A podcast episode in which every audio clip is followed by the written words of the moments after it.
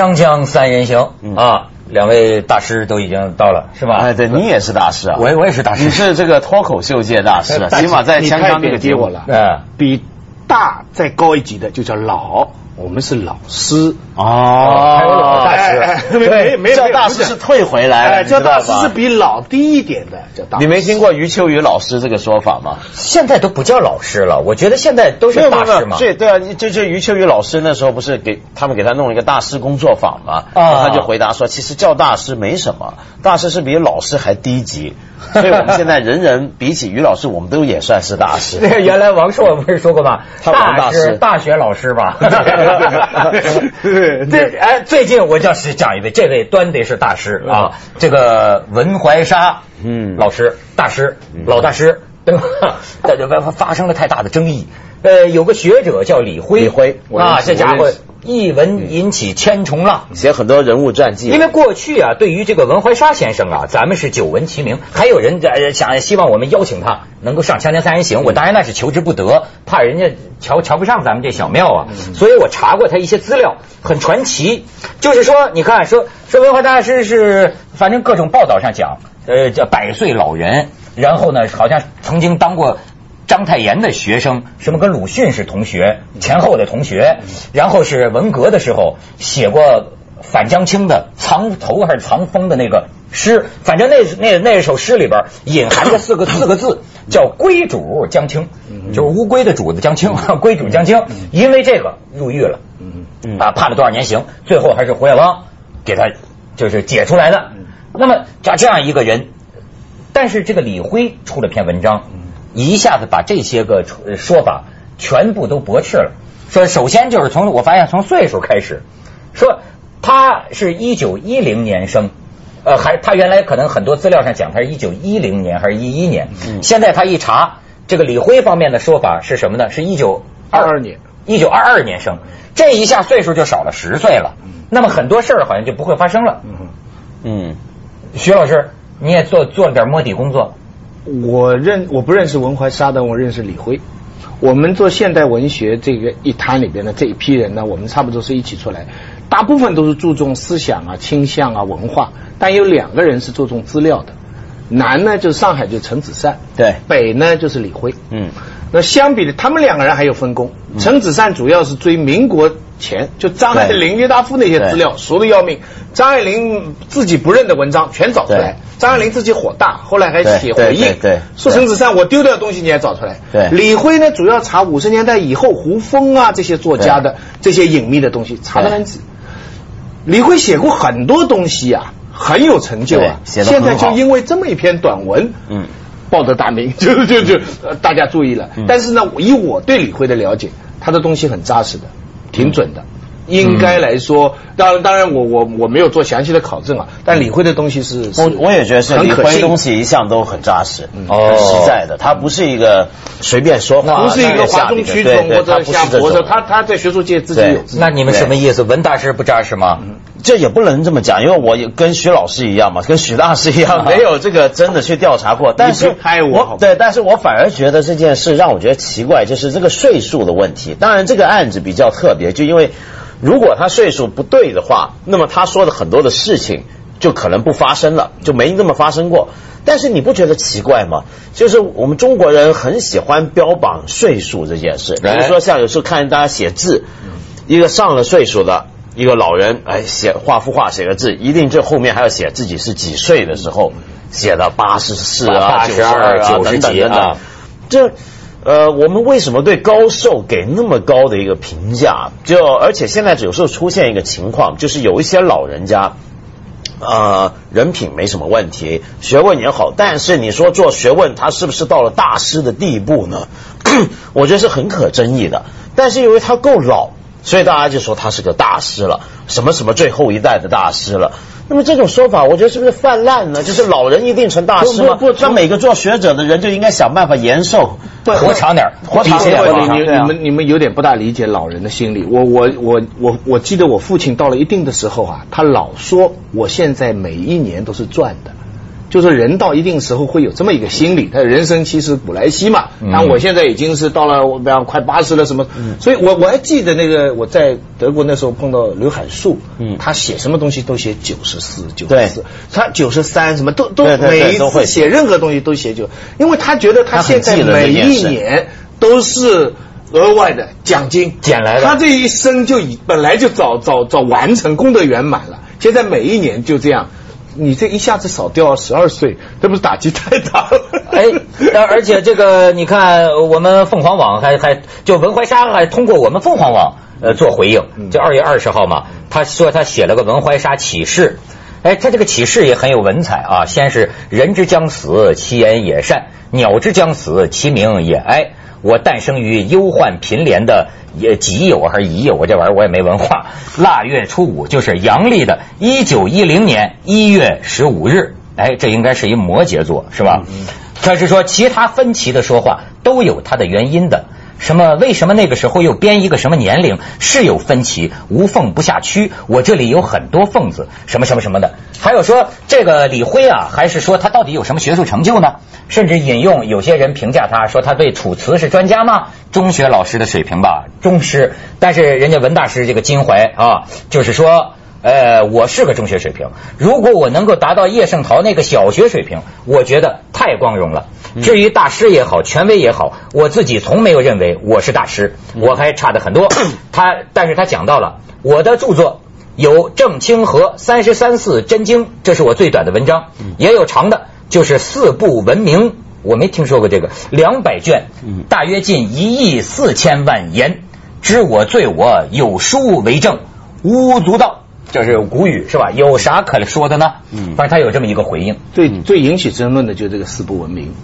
据说这个四不文明呢，有个说法就是说，当初是为了怎么来说？因为有这个大师这个称号，就编那么这个书。这个书要上万块，你知道这么大的卖上万块。据说是他是为了呃填补这个四部 四库全书，说四库全书是清代的时候扼杀汉文化，所以他编。那么我也私下问过一些这。这一方面的，就我很信得过的权威，他们对这些书都很有保留。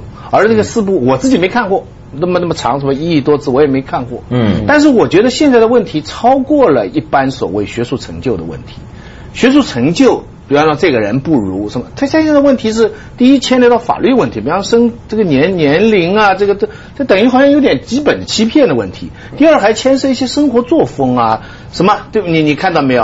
讲他之前什么这文革期间的表现啊？哎，这个就好像有点把几个东西才混在一起了，我就有点有点混乱了。我的一个基本的态度是，我觉得一个人。他之所以出名，哪一方面，我们就只看这一方面。嗯嗯，就是比方说他是呃，就算他国学不管大师不大师，他是这方面的专家。那大家就应该集中看他这方面是不是真有这样的成就。至于他在其他方面，比如说打老婆啊，或者是离婚呐，或者是曾经什么用什么药啊，或诸如此类这些，这好像是不是应该这样追呢？我就我就不懂了这个。而且我觉得那个也没多大意义，就是对于如果一个人真是大师啊，他私生活作风不好的话。我觉得并不有损于他大师的名号，嗯，就像我们那天讲艺人一样，就是大师也不必然表示是道德的完人，嗯，你很多比如说像以前古典音乐里面的指挥大师什么，都有很不光彩的过去，纳粹时期跟纳粹合作，或者委曲求全，对不对？但这并不损于他的指挥艺术上面的成就，是吧？嗯嗯，就就你你一个后面他们后来查出来卡拉扬好像也对啊，卡拉扬也是啊，所以你你你如果真的艺术上有成就，你的私生活怎么样？对，你像我我现在毕加索，对啊，毕加索算大师吧？对啊，我有时候觉得毕加索要是生在今日的中国，他活不下去的，对，非个唾沫星子都能给他淹死。他那他对对女人那是什么态度？我们都感到这个不太公平吧？是 就是啊，是不是？那，那个卓别林每拍一部片子就换女主角就变成他老婆了啊，对啊，不断的离婚结婚。对啊，但问题为什么我们还尊敬卓别林？因为他的电影确实是。对，我没说过卓别林是道德大师。所以最关键是他的这个作品是不是真的到这么一个？我跟你说，这就是我那天这个这个想的我这个大师思想。我就认为啊，就是这 现在都叫大师嘛，就这个溢美之词，真的是你琢磨琢磨这俩字儿，溢出来的美啊，不必了，那玩意儿跟愚昧有关，你知道吗？就这个是什么就是什么，多余的崇拜，现在真是这样。那个好就是咱像那天说的嘛。演牛仔的好莱坞明星，他不是牛仔。嗯，演这个武林高手的，他不一定，他不一定他打得过谁。嗯，这个简单的道理，难道还要不清楚吗？演大师的不一定是老师，是吧？而且 你不是你记得吗？那个时候台湾有一位这个高高高信江大师嘛，高大师，高大师曾经开过一个玩笑嘛。他说他太太，他很爱太太，他太太信这个上帝的嘛。那然后呢，他说他说他也读一读。据说他听见不知道什么人跟他说了一句话，说上帝曾经说过呀，世界灭亡的末日的先兆就是人与人之间呢互相称呼老师。嗯，然后高大师说他到了大陆之后吓了一跳，说这片土地怎么人跟人 都叫老师呢？这什么？哎呦，我现在我真的我就我觉得我我原来觉得没什么，不知道该叫什么，那就叫老师吧。可是我现在真的觉得，呃，综合种种现象，我们是不是应该警惕有一个语言的过度使用？没错，问题没错。大师已经到顶了，这下边该叫什么了？嗯，大大师要出来一个比大师还牛的超级大师，超超这。超市，超市，我看就应该打个叉，大叉师。而且而且，我觉得你比如说现在一般人呢，我觉得称呼，比如说干，尤其干演艺这一行的，很喜欢互称老师嘛。嗯，我觉得有时候不如干净点，就用以前老方人家先生。啊，就先生，我觉得就很好，也尊敬老师，先生、女士都很尊敬。但是你看，中国人他就是有一种这个受受的文化。你看，先生。就因为你比我先生出来，我就得尊敬你。你看看，对啊，这这受，而且呢，现在寿德是合一的嘛，就，所以我们觉得老人就固定，既一定是品德比较高尚。锵锵三人行，广告之后见。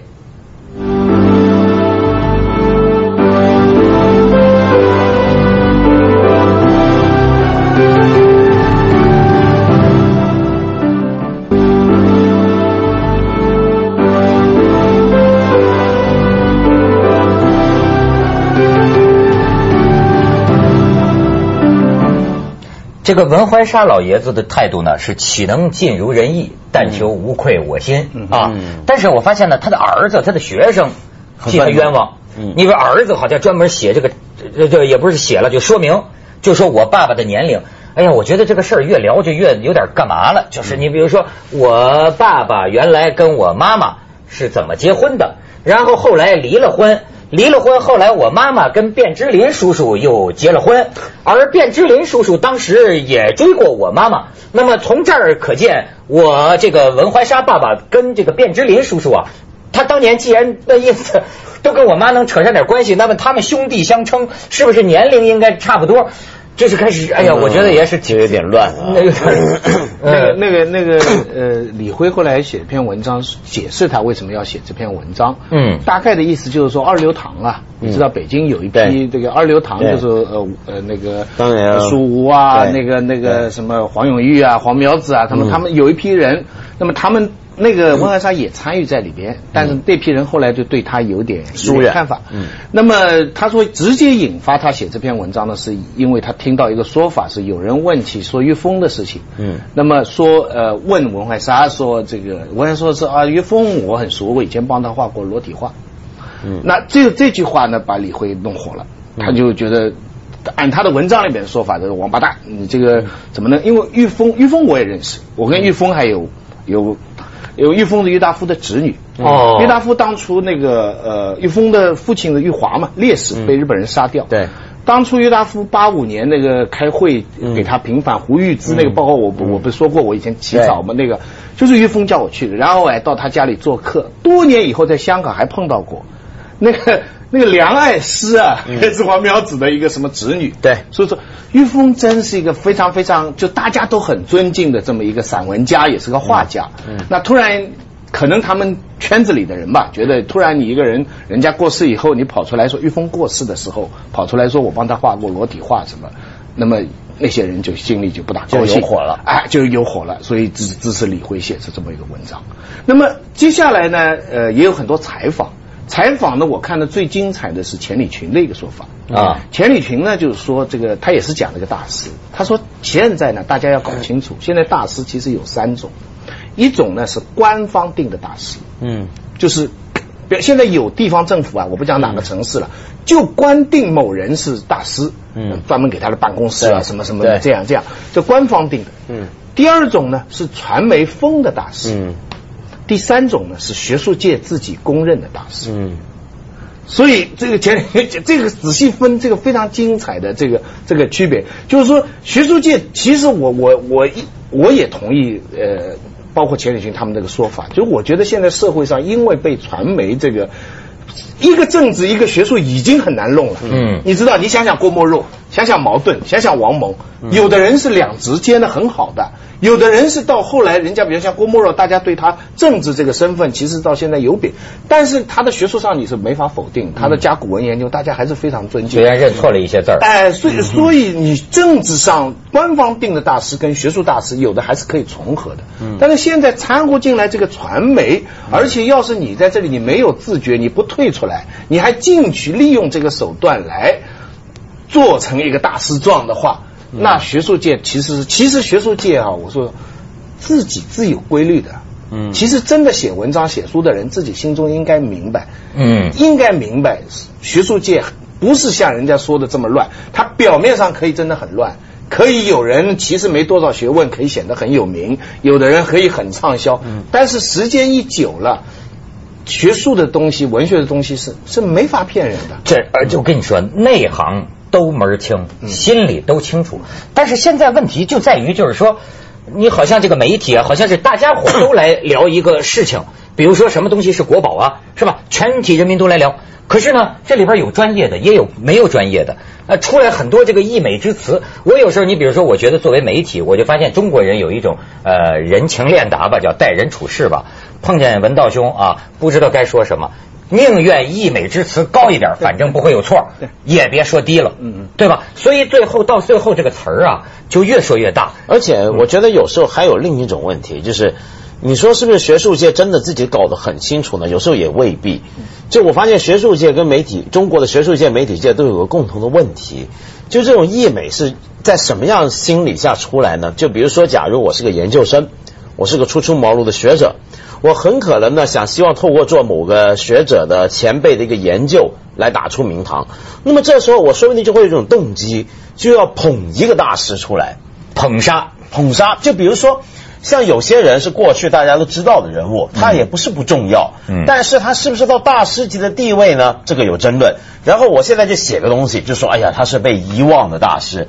尤其最近几年不是流行历史真相的翻炒嘛，翻查嘛，这时候就一堆民国大师不是都出来了吗？现在好像民国学者人人都是大师嘛，然后就会有这种现象。那媒体也是一样，媒体是喜欢记者采访或什么时候，是为了要让别人注意看我写的这篇。报告这篇报道这篇文章，我必须让人觉得我采访的这个人或者我说的这个人很值得说，很有价值，我就捧他嘛。比如说像为什么有时候我就觉得很尴尬，比如说像有些记者访问我的时候，他们出来之后变成有人写在在写就变成什么思想家梁文道，我什么时候思想家了？当然是了，我这个我就是个电视上的就是按说大师，大师当然是思想家了，这这就很离谱了，就是说他们是。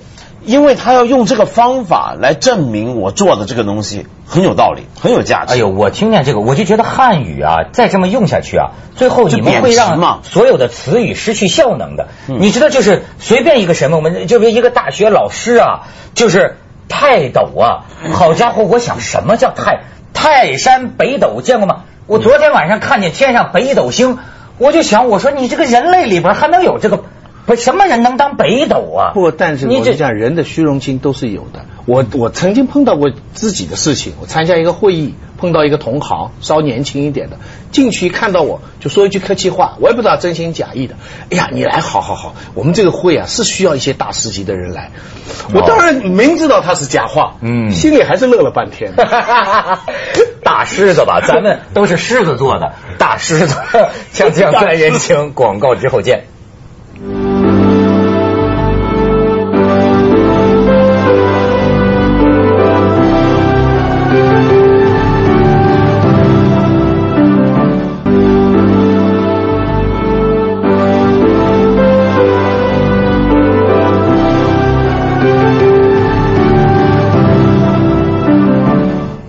其实现在在我嘴里啊，这个汉语的词已经变了。你比如说，我周围呃朋友里，我就有两三个大师呢。我都 我觉得都很自然，就大师大师 都是这样的嘛。而且我觉得有时候啊，就是这种大师啊，媒体捧大师的方法很怪，有时候很关注的是什么？比如说，我常常看一些这种大师传记，现在不是一堆嘛？这种书，我注意到他们有几个共通点。凡是他们要证明这个人是大师的时候，他们就会强调他会多少种文字，因为心中都拿当年陈先生、钱先生那些当标准嘛。他会多少种文字？嗯，他读过多少书？他跟什么人、什么人说过什么话？那些内行人都吓呆了，哎呀，都震惊了。可是最妙的就是，你叫他这个写这些文章的人去说说看，让他这个人学术成就怎么样，他就说不出个所以然来。他们需要具备这么几个条件。一个呢，你会看到的，嗯嗯，其实所以学者越界啊，要非常自觉。一个条件是什么呢？你要认识很多大师，嗯，你有很多跟别人。啊，鲁迅啊，梁启超啊，什么？你跟他们一起的照片，那那显然你的身份是不一样。所以现在每次开会，你就会发现有人跑过来，跑到有名的人边上，啪就给你拍照，啪不断的在拍照。你看，你认识大师，是你成为大师的一个先决条件。站在大师身边的人，那能是什么人？能是什么人？而且呢，他会一照片，如果六个人拍呢，他会把多余的三个人切掉，他不会这么处理，对不对？这是一招。还有一招呢，你要多才多艺。你知道，你你在一定的场合啊，比方说你是研究什么东西，但是你会写点书法哦，或者你会写个联儿，啊，对不对？就就或者说你会懂点其他方面的什么东西。还有最重要最重要，你出席不同的场合，你要配合，这个非常重要。人家常常说谁，大家出席什么场合的配合，所谓配合就是说。接下来为您播出《走向二零一零》。